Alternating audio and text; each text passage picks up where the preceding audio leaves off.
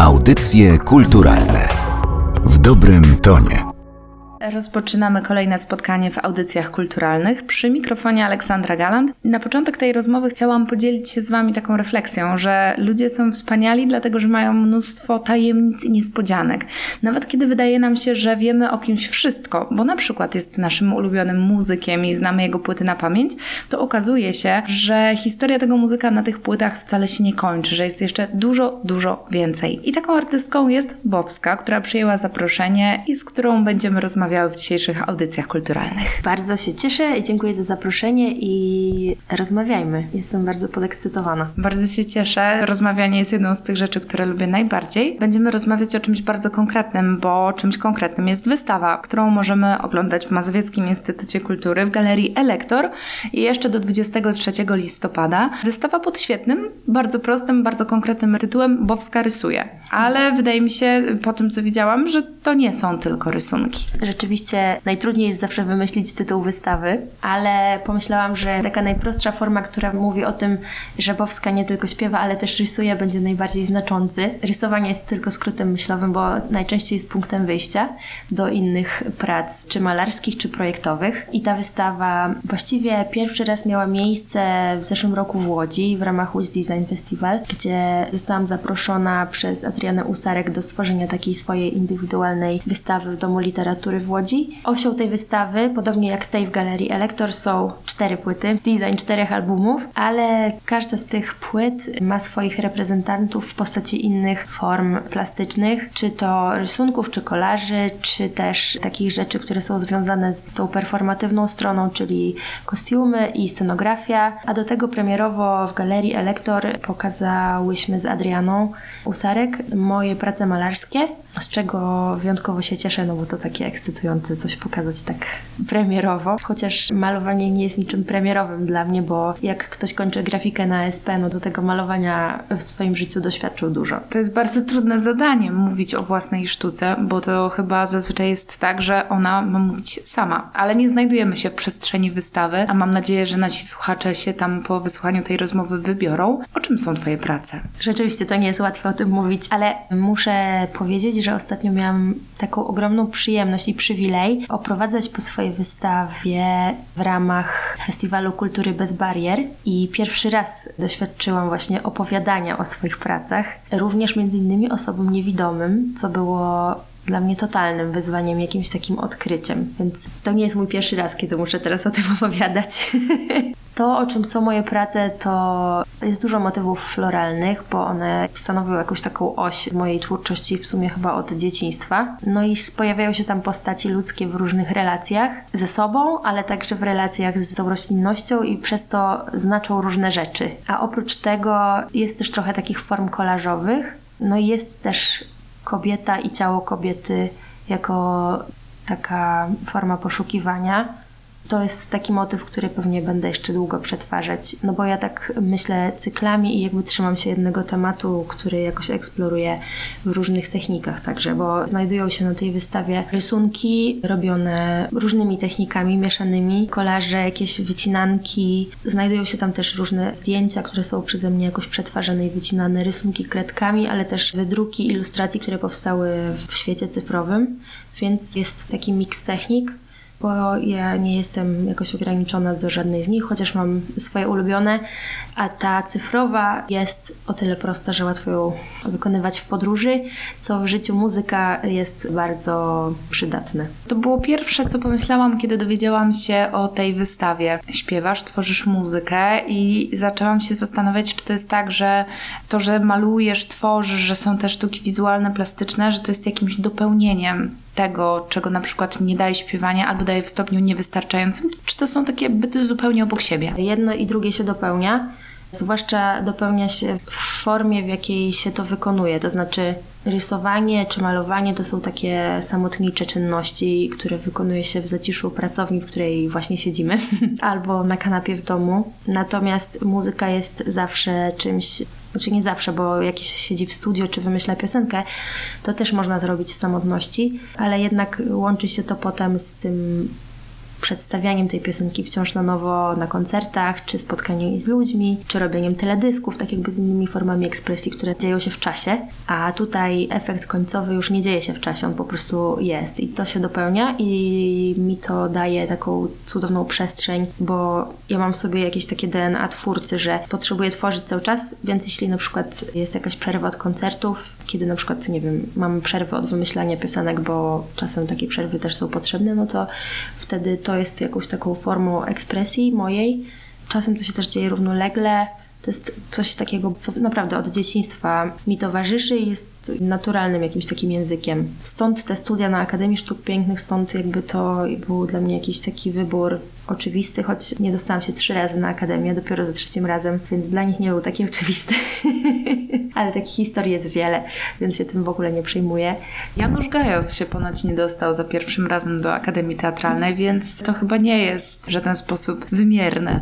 Nie, nie, to w ogóle nie jest wymierne, bo to jest konkurs nie tylko umiejętności, ale też trzeba mieć dużo szczęścia, tak myślę.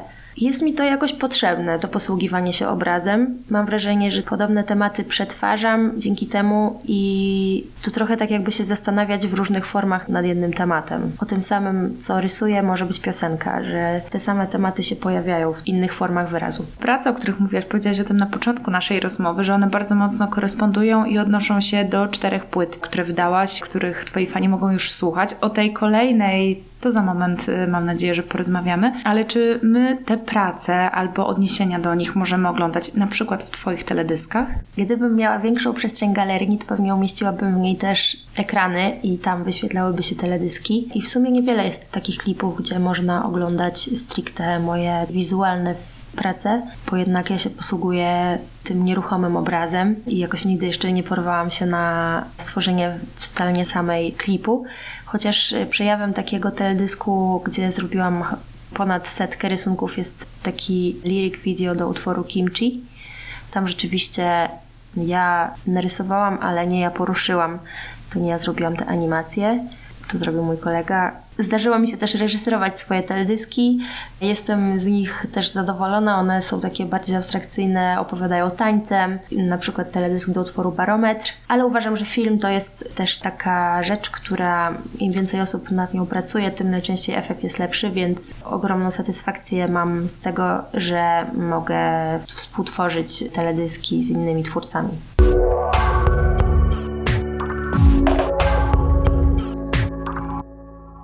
Twój udział i wpływ na tworzenie nie tylko teledysków, ale też ogólnie scenografii, choreografii do teledysków, ale i koncertów? Byłam na Twoim koncercie w zeszłym roku. To był koncert w ramach festiwalu Niewinni Czarodzieje, gdzie śpiewałaś piosenki Kory i tam wszystko było bardzo przemyślane, ale też takie nie do końca liryczne, bardzo z pazurem. Mówię na przykład o Twojej sukience. Jestem ja i podejmuję te decyzje, ale też mam takie już wypracowane drogi i współpracę z różnymi twórcami. Jeśli chodzi o kostiumy, to intensywnie współpracuję z Karoliną Mikołajczyk, która projektuje dla mnie kostiumy. Tworzymy je. Mam wrażenie, że każdy kolejny jest wynikiem tego poprzedniego, ale też chęcią jakiejś przemiany, która nastąpiła w ostatnim czasie mojego wizerunku. No ale przemiana wizerunku nie, wie, nie, bierze się znikąd, tylko z jakiejś takiej wewnętrznej potrzeby przemiany. No i akurat do koncertu Kory to była rzeczywiście taka dość odważna czerwona sukienka, która miała odnosić się do wyobrażenia mojego, czym jest jakby muzyka Kory i jak, o jaka ona dla mnie jest i jaka dla mnie jest Kora w takim moim wyobrażeniu jej jako artystki. No i nie ma za tym sztabu, to jestem ja, jest Aga Konopka, która jest e, choreografem i reżyserem ruchu, z którą współpracuję na stałe, do której teraz chodzę na przykład do takiej zamkniętej grupy, nazywa się Body Teller i tam wraz z ekipą bardzo zdolnych tancerzy po prostu sobie pracujemy nad sposobami myślenia o kompozycji ruchu. Scenografię to wynik moich jakichś poszukiwań i oczywiście realizację już to nie, najczęściej nie ja, bo to już mnie przerastałoby. Scenografia to w ogóle najtrudniejszy temat, bo to jest coś, co bardzo ciężko potem przewozić i trzeba to dobrze zaplanować. Oczywiście zawsze marzę o najbardziej rozbudowanych i najbardziej atrakcyjnych, więc ja jestem takim art dyrektorem Bowskiej. To możemy powiedzieć, że Bowska dobrze trafiła w takim razie.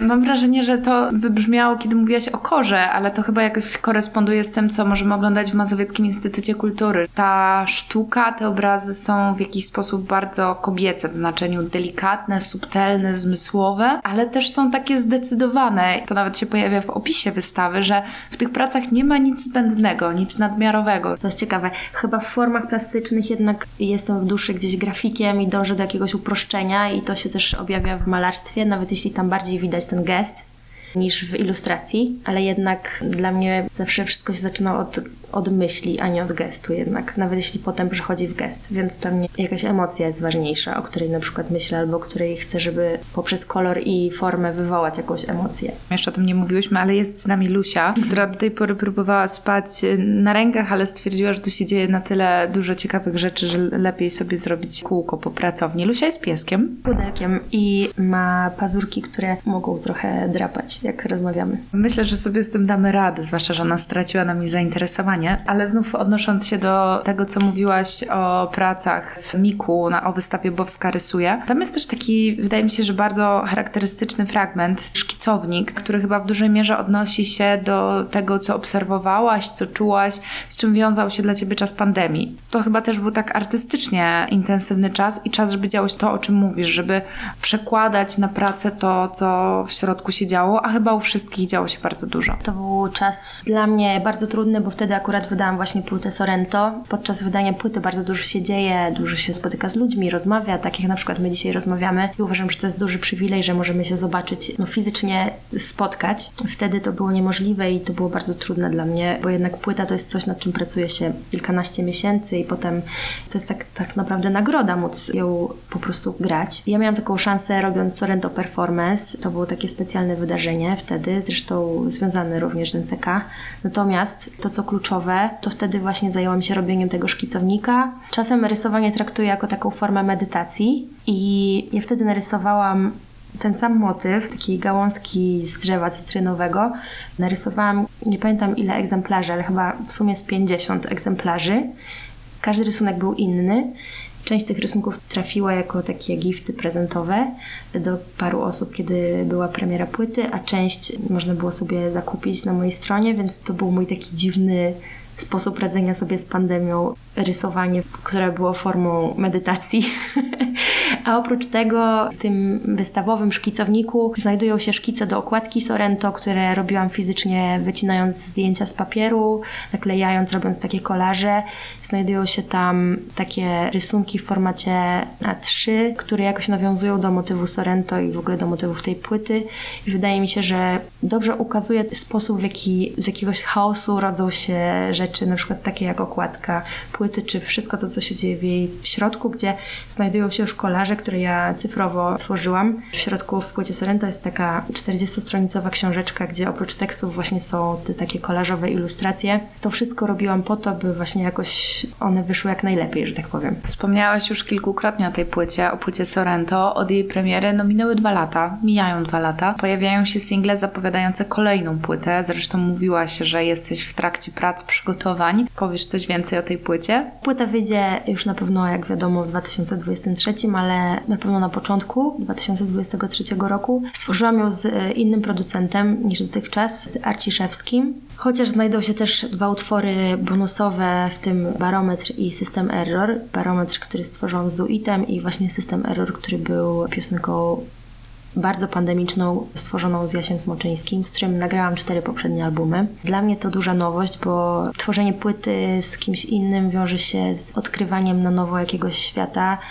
wspólnie z producentem i też wynikało z mojej potrzeby właśnie zmiany, po prostu takiej zmiany, która wydaje mi się, że w życiu każdego twórcy jest potrzebna, żeby trochę wyjść poza taką strefę komfortu bo rozwój w twórczości w ogóle na tym polega, że trzeba ciągle wychodzić poza jakąś swoją strefę komfortu.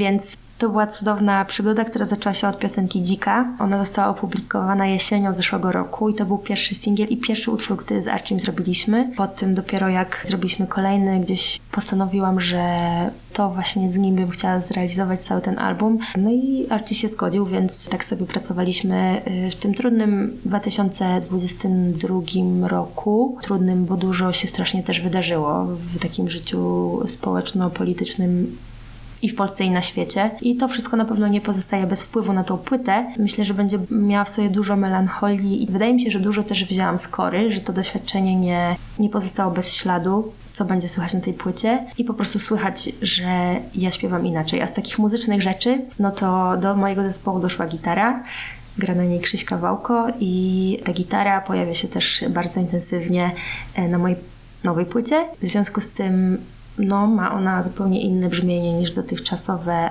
programowe braki gitarowe w moich płytach. Także moim zdaniem to naprawdę jest spora różnica. Na koniec chciałam Cię zapytać o coś, co może będzie podsumowaniem i rozmów o płycie, ale też rozmów o wystawie. Wspomniałaś, że pracowałaś nad płytą w takim trudnym czasie. I czy Twoim zdaniem da się, jest możliwe, albo w ogóle czy jest zasadne tworzenie sztuki, nieważne czy muzyki, czy obrazów, czy kolaży, czy rzeźb, czegokolwiek, bez takiego kontekstu tego, co się dzieje, takiej sztuki, która jest zupełnie obok tego wszystkiego? Myślę, że nie można. Nawet jeśli, tak jak ja, ma się potrzebę tworzenia jednak sztuki, która nie będzie reportażem, a bardziej szukaniem jakichś uniwersalnych wartości, to jednak te wartości są płynne i się zmieniają, tak jak zmienia się świat i zmieniają się myśli i inne myśli zajmują naszą głowę w momencie, gdy w kraju obok dzieje się wojna i perspektywa się zmienia. W związku z tym wydaje mi się, że nie można po prostu tworzyć totalnie hermetycznie bez wpływu tego, co się dzieje.